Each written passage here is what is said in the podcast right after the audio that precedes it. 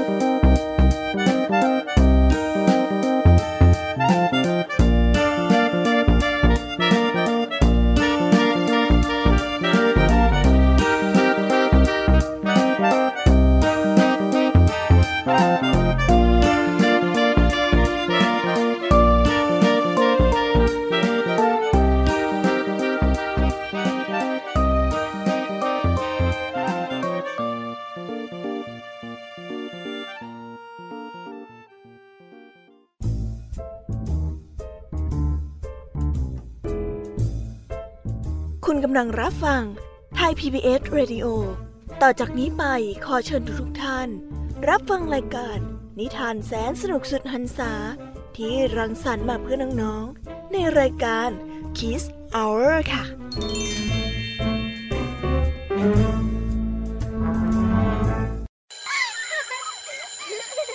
โรงเรียนเลิกแล้วกลับบ้านพร้อมกับรายการ Kids Hours โดยวัญญาชยโย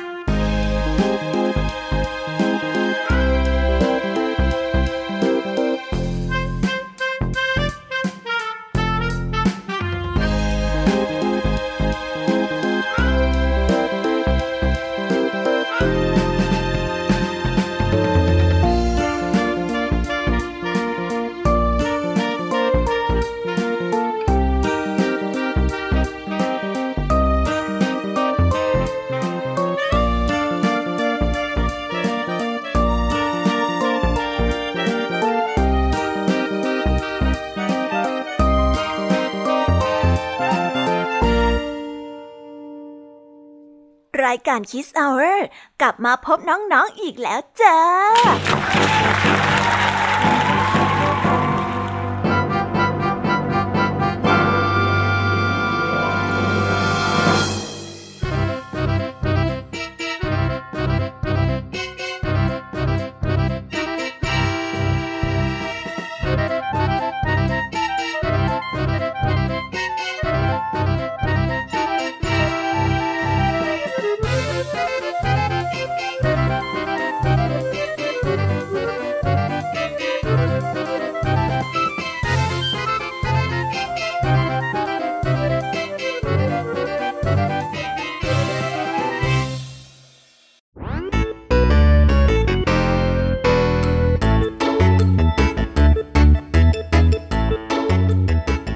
วัสดีน้องๆที่น่ารักชาวรายการคิสเอาเรทุกๆคนนะคะ วันนี้พี่อยากมีกับพองเพื่อน ก็ได้นำนิทานสนุกๆมาเล่าให้กับน้องๆได้ฟัง เพื่อเปิดจินตนาการและตะลุยไปกับโลกแห่งนิทานกันอย่างสนุกสนานนั่นเอง น้องๆคงอยากจะรู้กันแล้วใช่ไหมล่ะคะ ว่านิทานที่พวกพี่ไปเตรียมมานั้นเนี่ยจะมีนิทานเรื่องอะไรกันบ้างงั้นเดี๋ยวพี่แอมมี่จะบอกกันเกริ่นไว้ พอให้เรียงน้ำย่อยกันไว้ก่อนนะ นิทานของคุณครูไหวในวันนี้ก็มาพร้อมกับนิทานคุณธรรมทั้งสองเรื่อง ซึ่งในนิทานเรื่องแรกของคุณครูไหวนี้ มีชื่อเรื่องว่าโมโมทาโร่เด็กชายลูกท้อและต่อกันด้วยเรื่องผ้าคุมกินซุป ส่วนเรื่องราวจะสนุกสนานแค่ไหนเนี่ย ต้องไปรอติดตามพร้อม ๆ กันในช่วงของคุณครูไหวใจดีกันนะคะ พี่ยามีในวันนี้ก็ไม่ยอมน้อยหน้าคุณครูไหวค่ะ ได้คนนิทานทั้งสามเรื่องสามรสมาฝากพวกเรากัน ซึ่งในนิทานเรื่องแรกของพี่ยามีนี้ คือนิทานเรื่อง นกสามตัว และต่อกันด้วยเรื่อง ต้นกล้ากับชาวนา และปิดท้ายด้วยเรื่อง เจ้าขี้เกียจสันหลังยาว ส่วนเรื่องราวจะเป็นยังไงนั้น เราไปเตรียมตัวรับฟังพร้อม ๆ กันได้เลย กับเชื้องพี่ยามีเล่าให้ฟังกันนะคะ วันนี้ลุงทองดีกับเจ้าจ้อยก็ได้เตรียมนิทานสุภาษิตมาฝากพวกเรากันอีกเช่นเคยค่ะ ซึ่งในวันนี้นะคะ มาพร้อมกับสำนวนที่ว่า ชุบมือเปลิบเรื่องราวและความหมายของคำคำนี้จะเป็นอย่างไร เอาไว้ไปรอฟังกันในช่วงนิทานสุภาษิตกันนะคะ นิทานของพี่เด็กดีในวันนี้ก็มากันในนิทานเรื่อง ผู้วิเศษทั้งสี่ส่วนเรื่องราวจะเป็นยังไงก็ต้องเอาไว้ไปรอรับฟังกันในช่วงนิทานของพี่เด็กดีกันนะคะ โอ้โห เป็นยังไงล่ะ แค่ได้ยินแค่ชื่อเรื่องนิทานก็น่าสนุกแล้วใช่ไหมล่ะคะเด็กๆ พี่ยมมีก็ตื่นเต้นที่อยากจะรอฟังนิทานที่แสนสนุกที่พวกเรารออยู่ไม่ไหวแล้วล่ะค่ะ มีแต่เรื่องที่น่าฟังทั้งนั้นเลยนะคะเนี่ย เอาละค่ะ งั้นเรามาเตรียมตัวเตรียมใจไปให้พร้อมกับการไปตะลุยในโลกแห่งนิทานกันเลยดีกว่า ตอนนี้เนี่ยคุณครูไหวได้มารอน้องๆอยู่ที่หน้าห้องเรียนแล้วค่ะ ถ้าหากว่าน้องๆพร้อมกันแล้ว งั้นเรามานับถอยหลังพร้อมๆกันเลยดีกว่าค่ะสามสองหนึ่ง let's go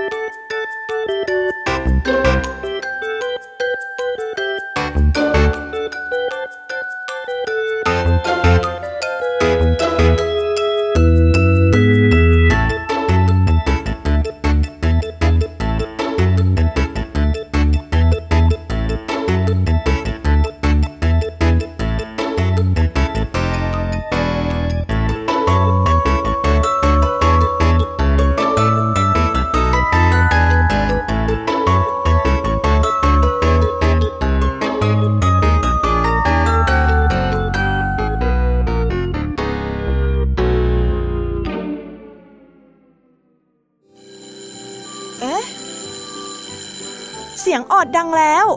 อุ้ยต้องไปเข้าเรียนแล้วล่ะค่ะ ไม่รอช้า เราไปหาคู่ไหวกันเถอะ ไปกันเลย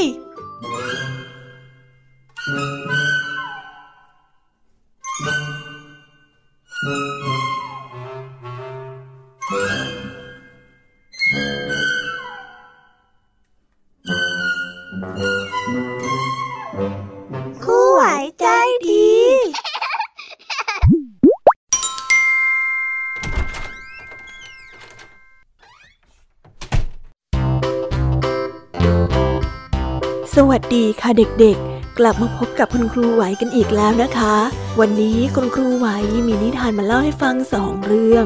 นิทานเรื่องแรกของคุณครูไหว นั่นก็คือนิทานเรื่องโมโมทาโร่เด็กชายลูกท้อ ส่วนเรื่องราวจะเป็นยังไงนั้น เราไปติดตามรับฟังพร้อม ๆ กันได้เลยค่ะ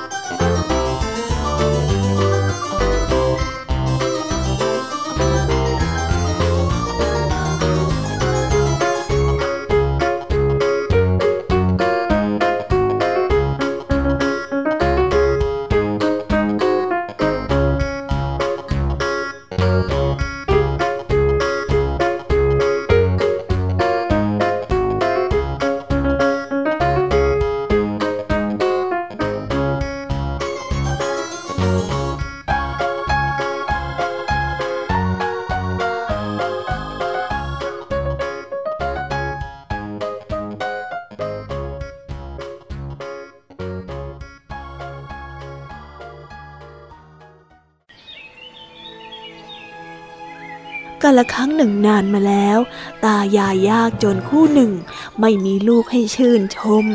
ทั้งสองได้ใช้ชีวิตกันตามประษาคนแก่อย่างเงาหงอย ตาเขามักจะเข้าไปในป่าเพื่อที่จะตัดฟืนทุกวัน ส่วนยายก็ได้ทำงานบ้าน วันหนึ่ง ขณะที่ยายกำลังซักผ้าอยู่ริมลำธารก็ได้มีลูกท้อยา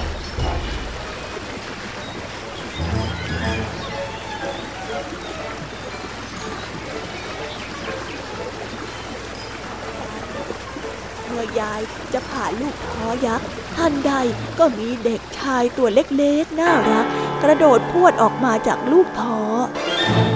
อาจ๋าอาจ๋าเทพเจ้านะส่งหนูลงมาเพื่อให้เป็นลูกชายของพวกท่านนะจ๊ะตากับยายดีใจมาก จึงได้ตั้งชื่อให้ว่าโมโมทาโร่ทั้งสามคนก็ได้อยู่อย่างมีความสุขเรื่อยมา โมโมทาโร่ก็ได้เติบโตขึ้น เขาก็ได้มีพละกำลังและก็แข็งแรงกว่าเด็กธรรมดาทั่วไป เมื่อโมโมทาโร่อายุได้ 15 ปี ก็ได้ขอตายายออกเดินทางไปปราบยักษ์ ที่มาอารวาสสร้างความเดือดร้อนให้กับชาวบ้านตาได้ภูมิใจในตัวโมโมทาโร่มาก จึงได้มอบดาบและก็เสื้อเกราะให้ ส่วนยายก็ได้ทำขนมมาไว้ให้ เพื่อให้เป็นเสบียงกับโมโมทาโร่ โมโมทาโร่ได้เดินทางไปได้ไม่ไกลนัก ก็ได้มีนักรบหมา กระโจนเข้ามาขวางทางเพื่อจะสู้ด้วย เขาจึงได้แบ่งขนมให้กิน นักรบหมาก็ได้เชื่องลง และก็ขอติดตามโมโมทาโร่ไปปราบยักษ์ในระหว่างทางต่อมาโมโมทาโร่ก็ได้แบ่งขนมให้กับนักรบลิงได้กิน นักรบไก่ฟ้าก็ได้กินด้วย แล้วนักรบทั้งสี่ก็ได้ช่วยกันต่อเรือ แล้วก็ล่องไปยังเกาะยักษ์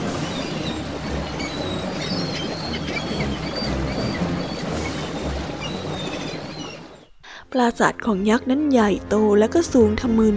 แข็งแรงแน่นหนามาก โมโมทาโร่ได้ตะโกนท้ายักษ์ออกมาต่อสู้กัน แต่ก็ไม่ได้ผล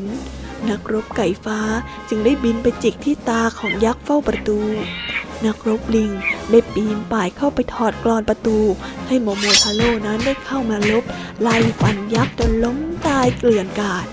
นักรบสัตว์ทั้งสามก็ได้ช่วยกันต่อสู้อย่างเต็มกำลัง หัวหน้ายักษ์เห็นว่าจะสู้ไม่ไหวจึงได้ขอยอมจะให้สัญญาว่าจะไม่สร้างความเดือดร้อนให้กับชาวบ้านอีก โมโมทาโร่จึงได้ขนสมบัติทรัพย์สินทั้งหมดกลับไปยังหมู่บ้าน แล้วก็ได้แจกจ่ายให้ชาวบ้านทุกคนนับจากนั้นเขาก็ได้ใช้ชีวิตอยู่กับตายายอย่างมีความสุขสุขมา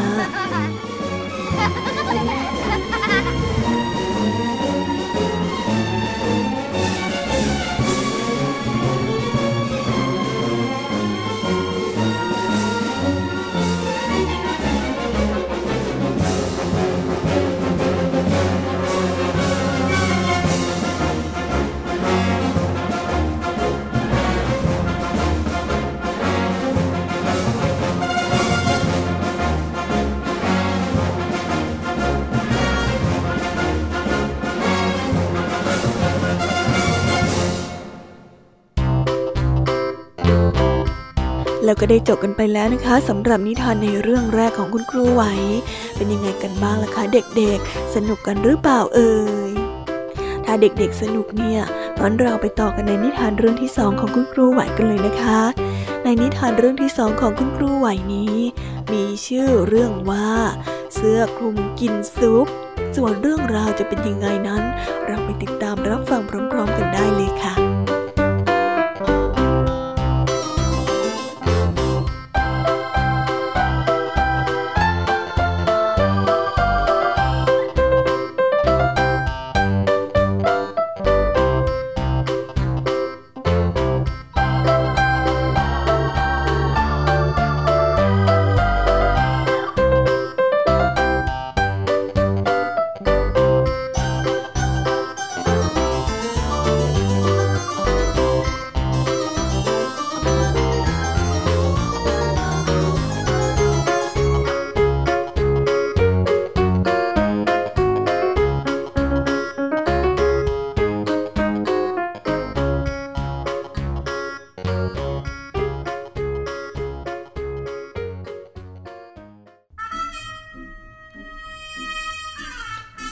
กันละครั้งหนึ่งนานมาแล้ว มีชายคนหนึ่งชื่อว่าฮอตจา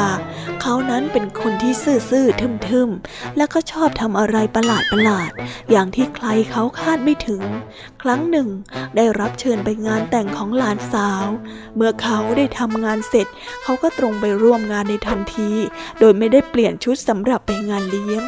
คนที่เปิดประตูได้เห็นการแต่งตัวที่สกปรกของฮัจจา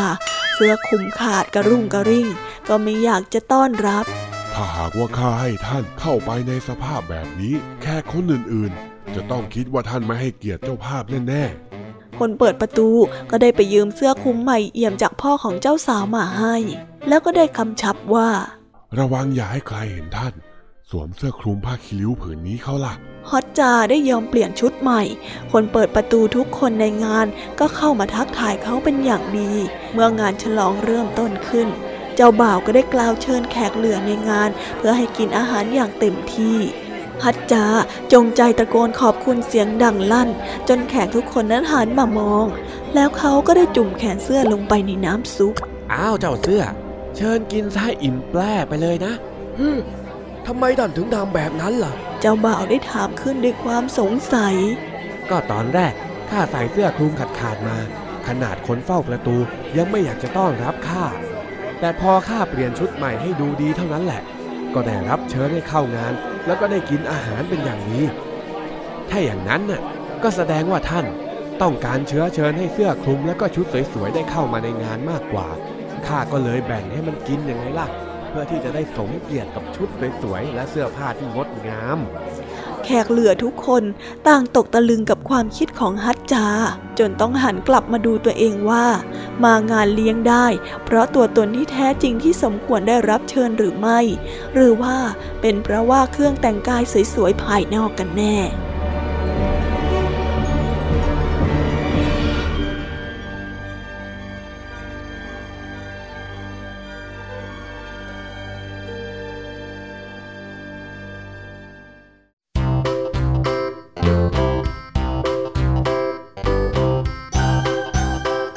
แล้วก็จบกันไปแล้วนะคะสำหรับนิทานทั้งสองเรื่อง เป็นยังไงกันบ้าง ได้ข้อคิดหรือว่ามองเห็นข้อคิดอะไรเล็กๆ น้อยๆ จากการที่ได้รับฟังนิทานกันบ้างไหมเอ่ย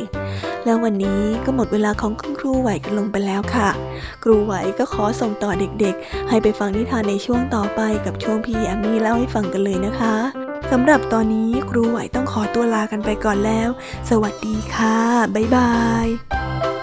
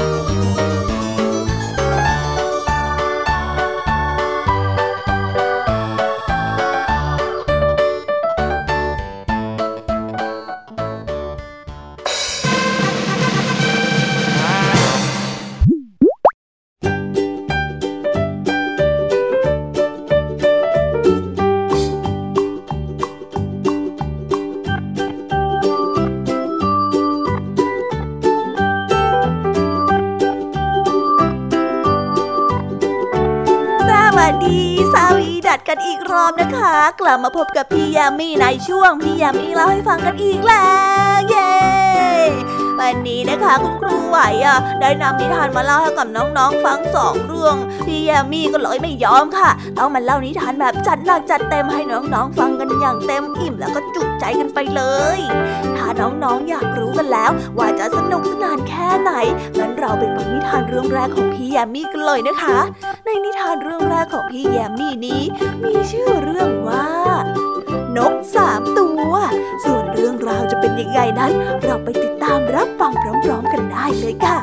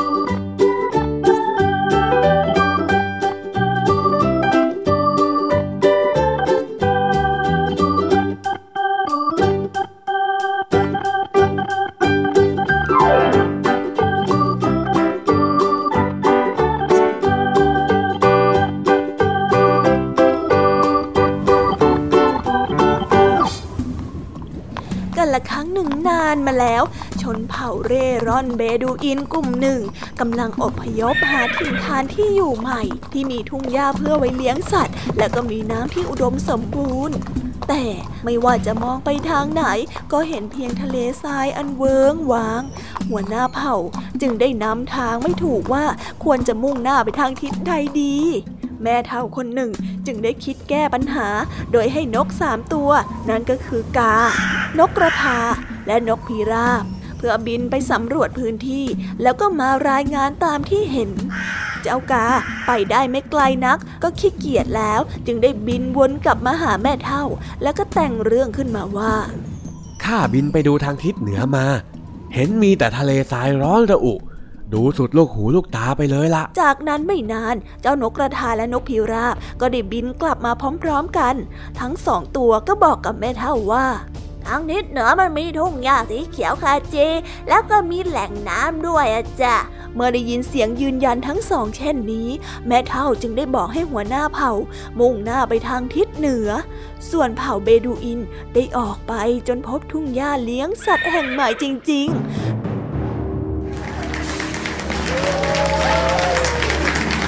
ชนเผ่านั้นจึงได้สั่งให้จัดงานเลี้ยงฉลองขึ้น แม่เท่าได้แต่แต่งแต้มสีให้กับนกทั้งสองตัวอย่างสวยงาม นางได้แต่งแต้มสีแดงที่ขาของนกพิราบ แสดงถึงการให้เกียรติ แล้วก็วาดเส้นขอบตาสีดำให้กับนกกระทา เพื่อแทนคำชื่นชมกับมัน ส่วนอีกานั้น แม่เท่าก็ได้ทาสีที่ตัวมันจนดำปิดปี แทนคำติเตียนที่เจ้ากานั้นโกหกแล้วก็แต่งเรื่องขึ้น เจ้ากาจึงได้ตัวดำจนถึงทุกวันนี้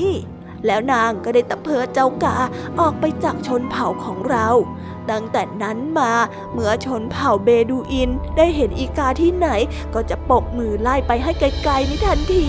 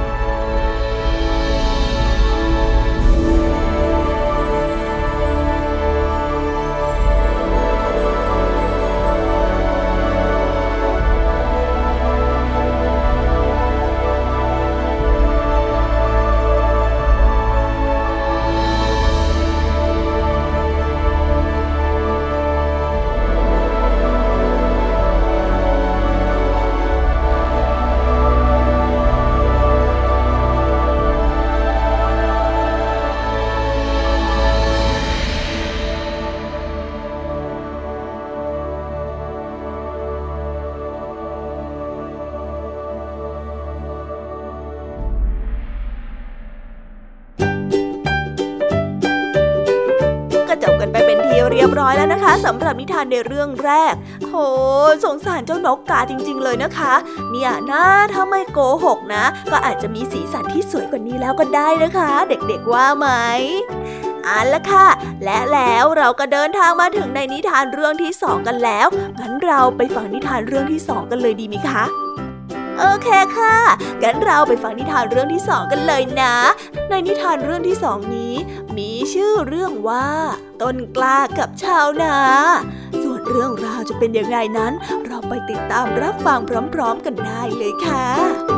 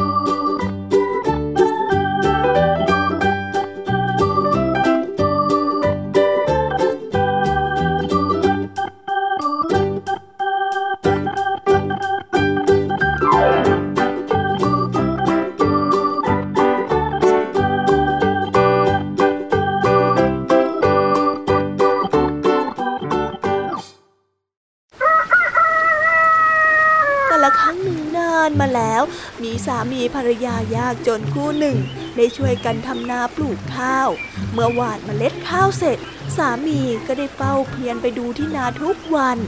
ทันทีที่เมล็ดข้าวนั้นงอกเป็นต้นกล้าขึ้นมา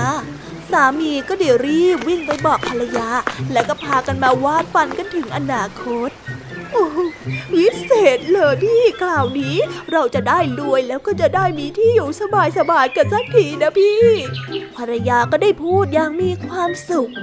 วันหนึ่งสามีจึงอยากให้ต้นกล้านั้นโตเร็วๆ จะได้เก็บเกี่ยวแล้วก็รวยเร็วยิ่งขึ้น เขาจึงได้ดึงต้นกล้าทุกต้นให้สูงขึ้นมาจากดินหนึ่งนิ้ว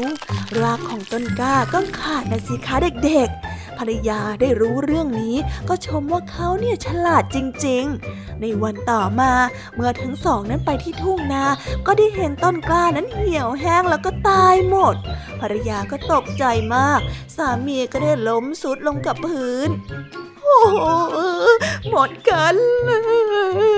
เขาอุตสาห์ช่วยดึงให้ต้นมันโตขึ้นเร็วๆ แต่มันกลับตายหมดซะนี่ โอ้ บ้านหลังใหม่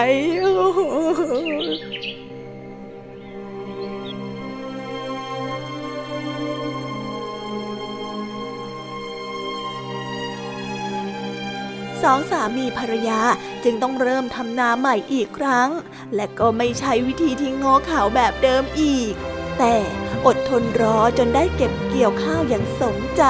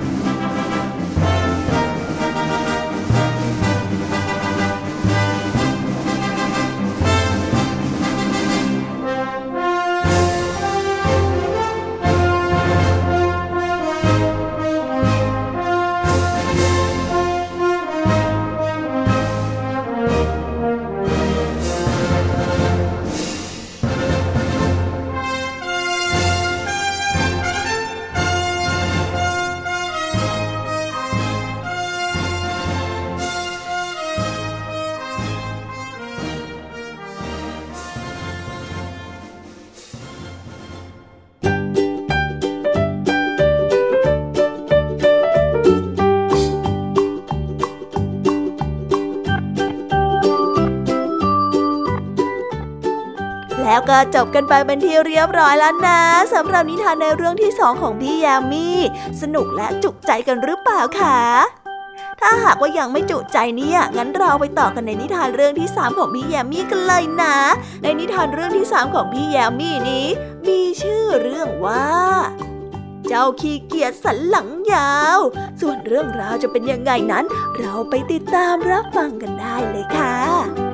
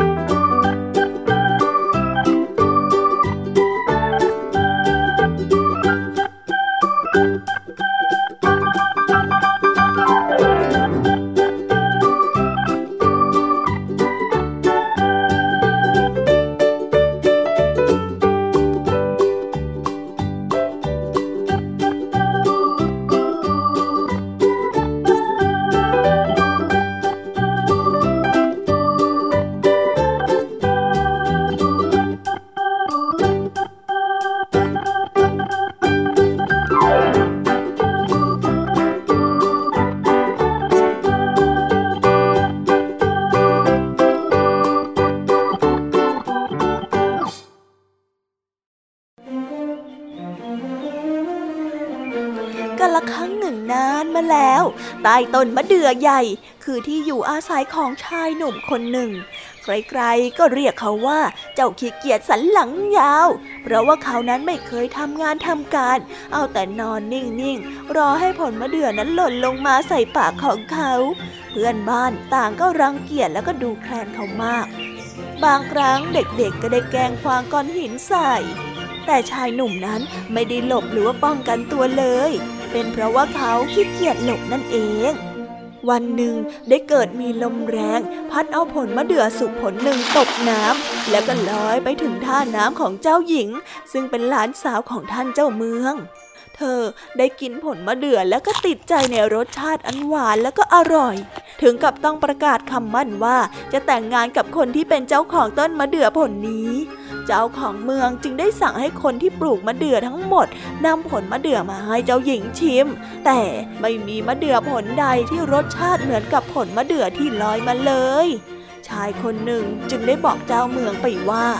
ยังมีต้นมะเดื่อของเจ้าขี้เกียจสันหลังยาวอีกต้นหนึ่ง แต่เขา ขี้เกียจเกินกว่าที่จะมาในวันนี้พะยะค่ะ เจ้าหญิงนั้นจึงได้ตามไปชิมมะเดื่อของเจ้าขี้เกียจสันหลังยาวทำให้ได้รู้ว่าเป็นมะเดื่อต้นที่ตามหาอยู่นั่นเองเธอดีใจเป็นอย่างมาก แล้วก็จะตกลงแต่งงานกับเขาทุกคนที่เคยดูถูกดูแคลนเจ้าขี้เกียจสันหลังยาว ต่างพากันเคารพยกย่อง และก็เรียกเขาว่าเจ้าชาย ไอ้ตอนที่ข้าจนและแสนจะขี้เกียจ ใครๆก็ดูถูก แล้วก็เรียกข้าว่าไอ้ขี้เกียจสันหลังยาว แต่พอข้าร่ำรวย พวกเขากลับยกย่องว่าข้าเป็นเจ้าชาย ทั้งๆที่ข้าก็ยังขี้เกียจเหมือนเดิม เงินทองเนี่ยนะ มันมีอำนาจเปลี่ยนคนได้จริง ๆตั้งแต่นั้นมาเจ้าหญิงและเจ้าชายสุดขี้เกียจสันหลังยาว ก็ได้นอนรอกินผลมะเดื่อต้นนั้นอย่างมีความสุข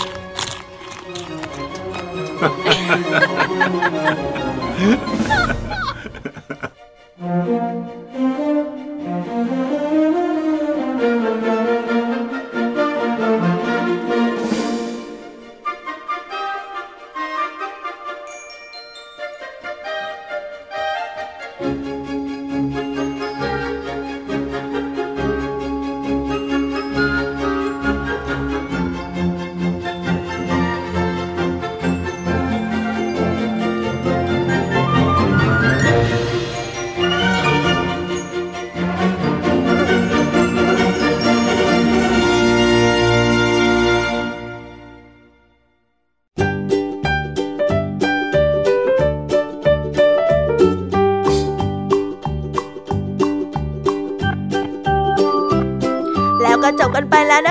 รับนิทานทั้ง 3 เรื่องของพี่แยมมี่เป็นยังไงกันบ้างล่ะคะ ฟังกันซะสนุกจุใจกันเลยละสิ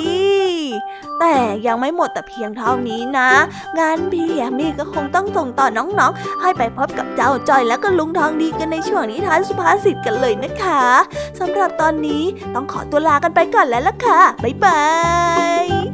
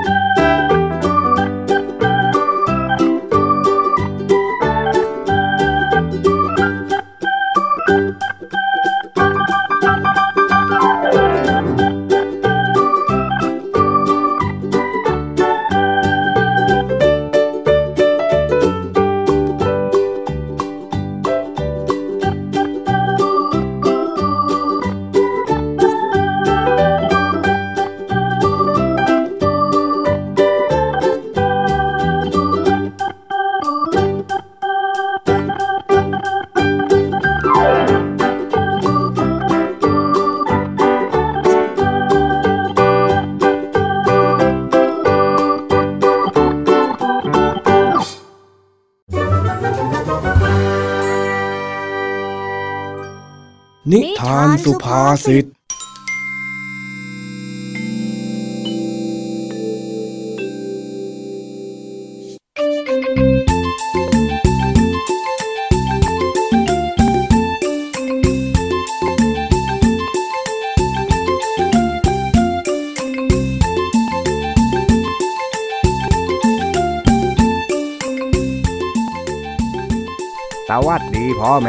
องชาวบ้านนาป่าดอนทุกคน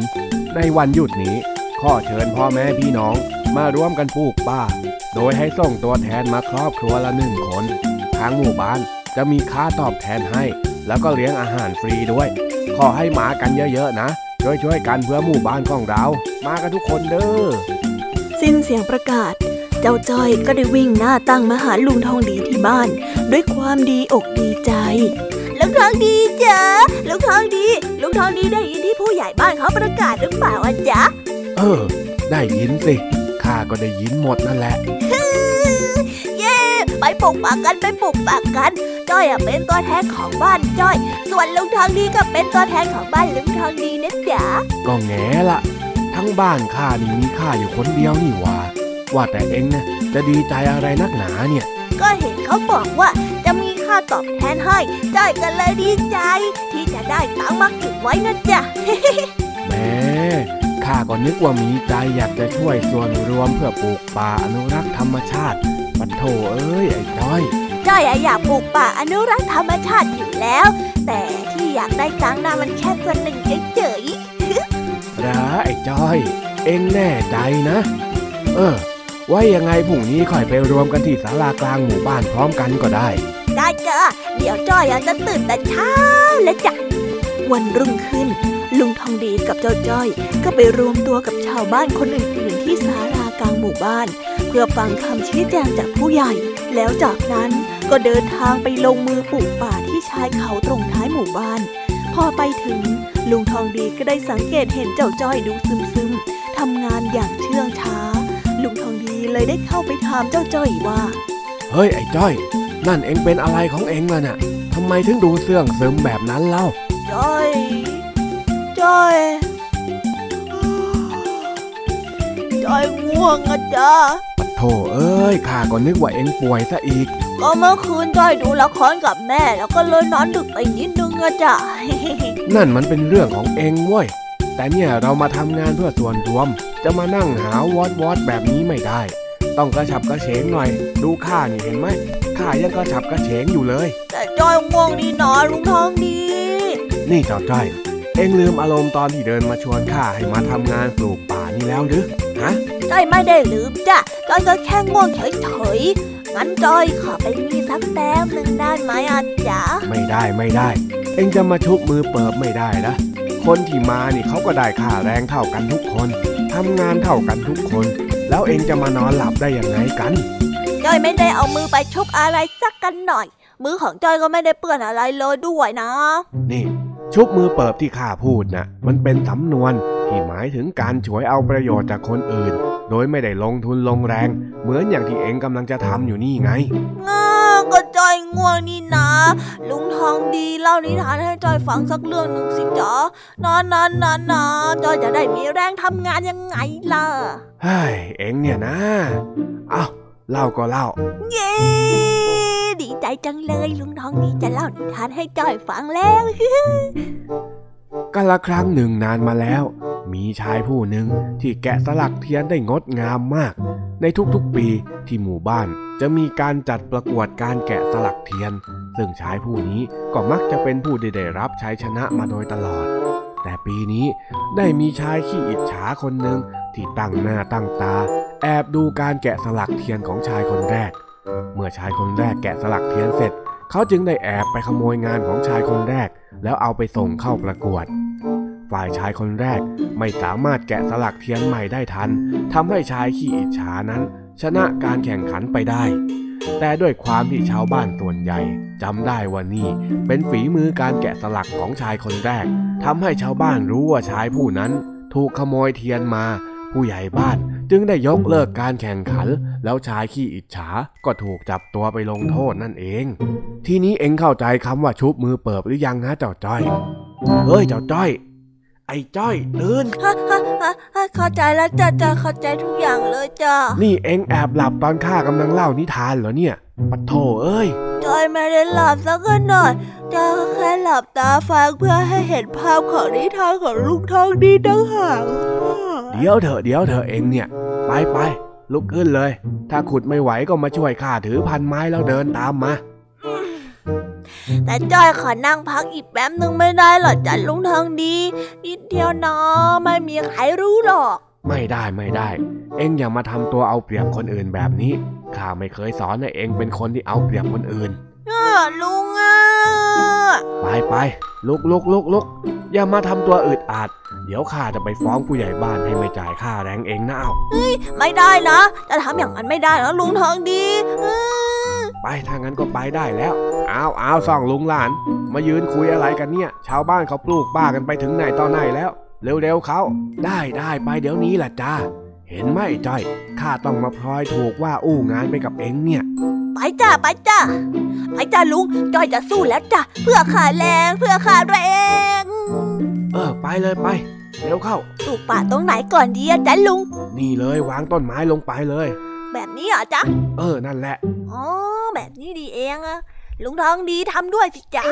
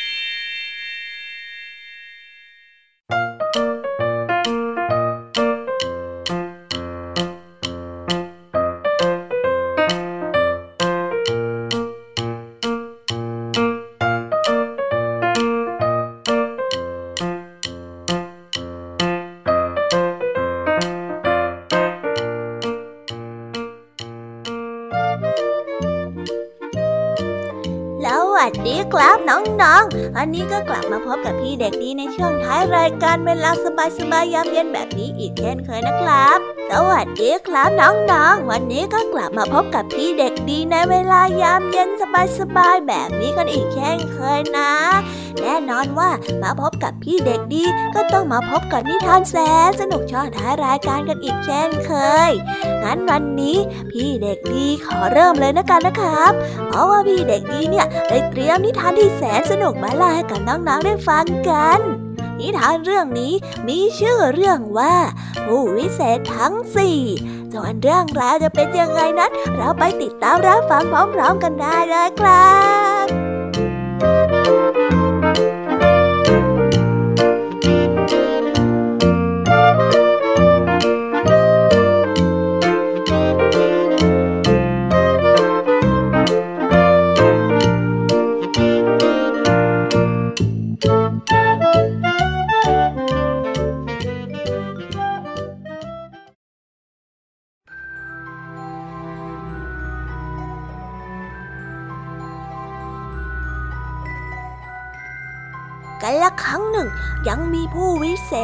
สี่คนได้ตกลงกันว่าจะแข่งขันกันหาคนที่มีมนต์วิเศษที่เก่งกล้ามากที่สุด แต่ละคนจึงได้แยกย้ายกันออกเดินทางไปร่ำเรียนเวทมนต์คาถา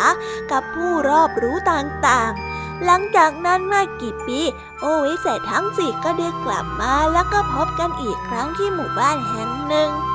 ผู้วิเศษที่อาวุโสที่สุด ก็ได้เริ่มต้นการแสดงวิชาเป็นคนแรก เขาได้เทน้ำลงบนพื้น แล้วก็ไหล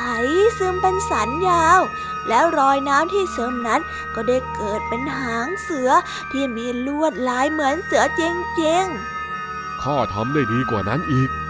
ไม่เชื่อเจ้าคอยดู นี่แน่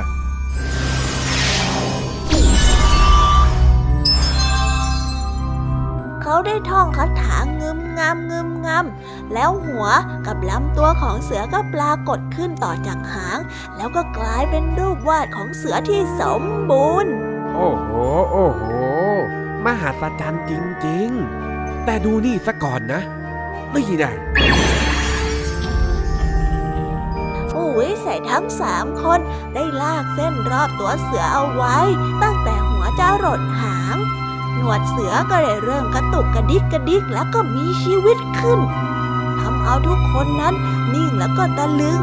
แล้วทุกคนก็รอดูว่าผู้วิเศษแต่ละคนนั้นจะแสดงอะไรที่ยอดเยี่ยมขึ้นไปอีก แต่เขาได้กลับบอกอย่างถ่อมตัว ว่าตนนั้นรู้มาแค่มายากลง่ายๆเท่านั้นเองขณะที่ทุกคนมัวแต่คุยข่มกัน เจ้าเสือที่ถูกเสกขึ้นมา ก็ได้กระโจนเข้าใส่กลุ่มผู้วิเศษ ผู้วิเศษคนที่สี่จึงได้ปลบมือฉับพลันกงเหล็กใหญ่ก็ได้ปรากฏตัวขึ้น และกงนั้นก็ได้ขังเสือไว้ในทันที ผู้วิเศษทั้งสามได้อ้าปากค้างเลยตามกัน นี่เนะ่ยเป็นแค่มายากลง่าย ๆ คนที่เก่งเนี่ยเขาไม่จำเป็นต้องโอ้อวดตนเองหรอกนะ ทั้งสามคนจึงได้ยกย่องให้ผู้วิเศษคนที่สี่เป็นผู้ชนะในการแข่งขันเวทมนต์ในครั้งนี้เป็นยังไงกันบ้างครับน้องๆเห็นไหมล่ะว่าวันนี้นิทานของพี่เด็กดีสนุก ผู้วิเศษคนที่สี่นี่เก่งสุดยอดไปเลยนะครับ สามารถเสกกงขึ้นมา แล้วก็ขังเสือตัวเป็นๆได้ด้วย ถ้าน้องๆคนไหนอยากฟังนิทานสนุกสนุกแบบนี้อีกแล้วก็ ต้องไว้ไปรอฟังกันในคราวหน้านะสำหรับวันนี้เวลาของพี่เด็กดีก็หมดลงไปแล้วล่ะครับ พี่เด็กดีต้องขอตัวลากันไปก่อนนะ สวัสดีครับบ๊ายบายไว้พบกันใหม่นะ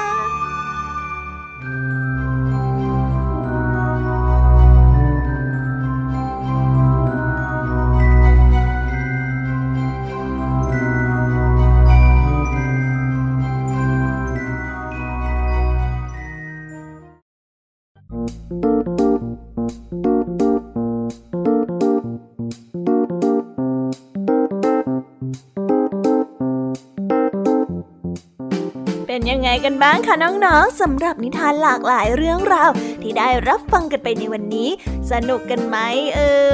ย หลากหลายเรื่องราวที่ได้นำมาเนี่ย บางเรื่องก็มีข้อคิดสะกิดใจ บางเรื่องก็ให้ความสนุกสนานและก็เพลิดเพลิน แล้วแต่ว่าน้องๆ จะฟังแล้วเห็นความสนุกในแง่มุมไหน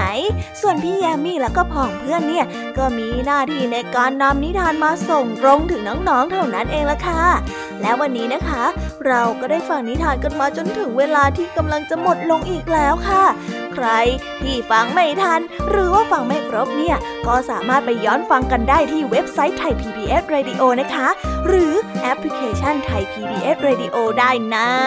ถึงเวลาต้องกล่าวคำลาแล้วอะ พี่ยามีต้องคิดถึงน้องๆอีกแน่เลย แต่ ไม่ต้องห่วงนะคะน้องๆ พี่ยามีขอสัญญาว่า เราจะกลับมาพบกันใหม่ พร้อมกับนิทานที่แสนสนุกแบบนี้กันอีกแน่นอนค่ะ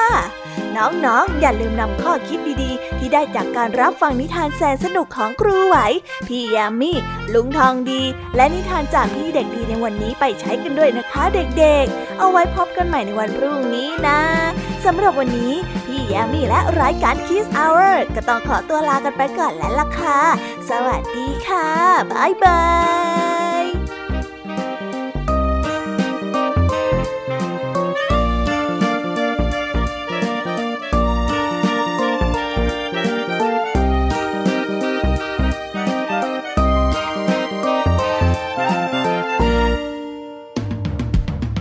ติดตามรับฟังรายการย้อนหลังได้ที่เว็บไซต์และแอปพลิเคชันไทย PBS Radio ไทย PBS Radio วิทยุข่าวสารสาระ เพื่อสาธารณะและสังคม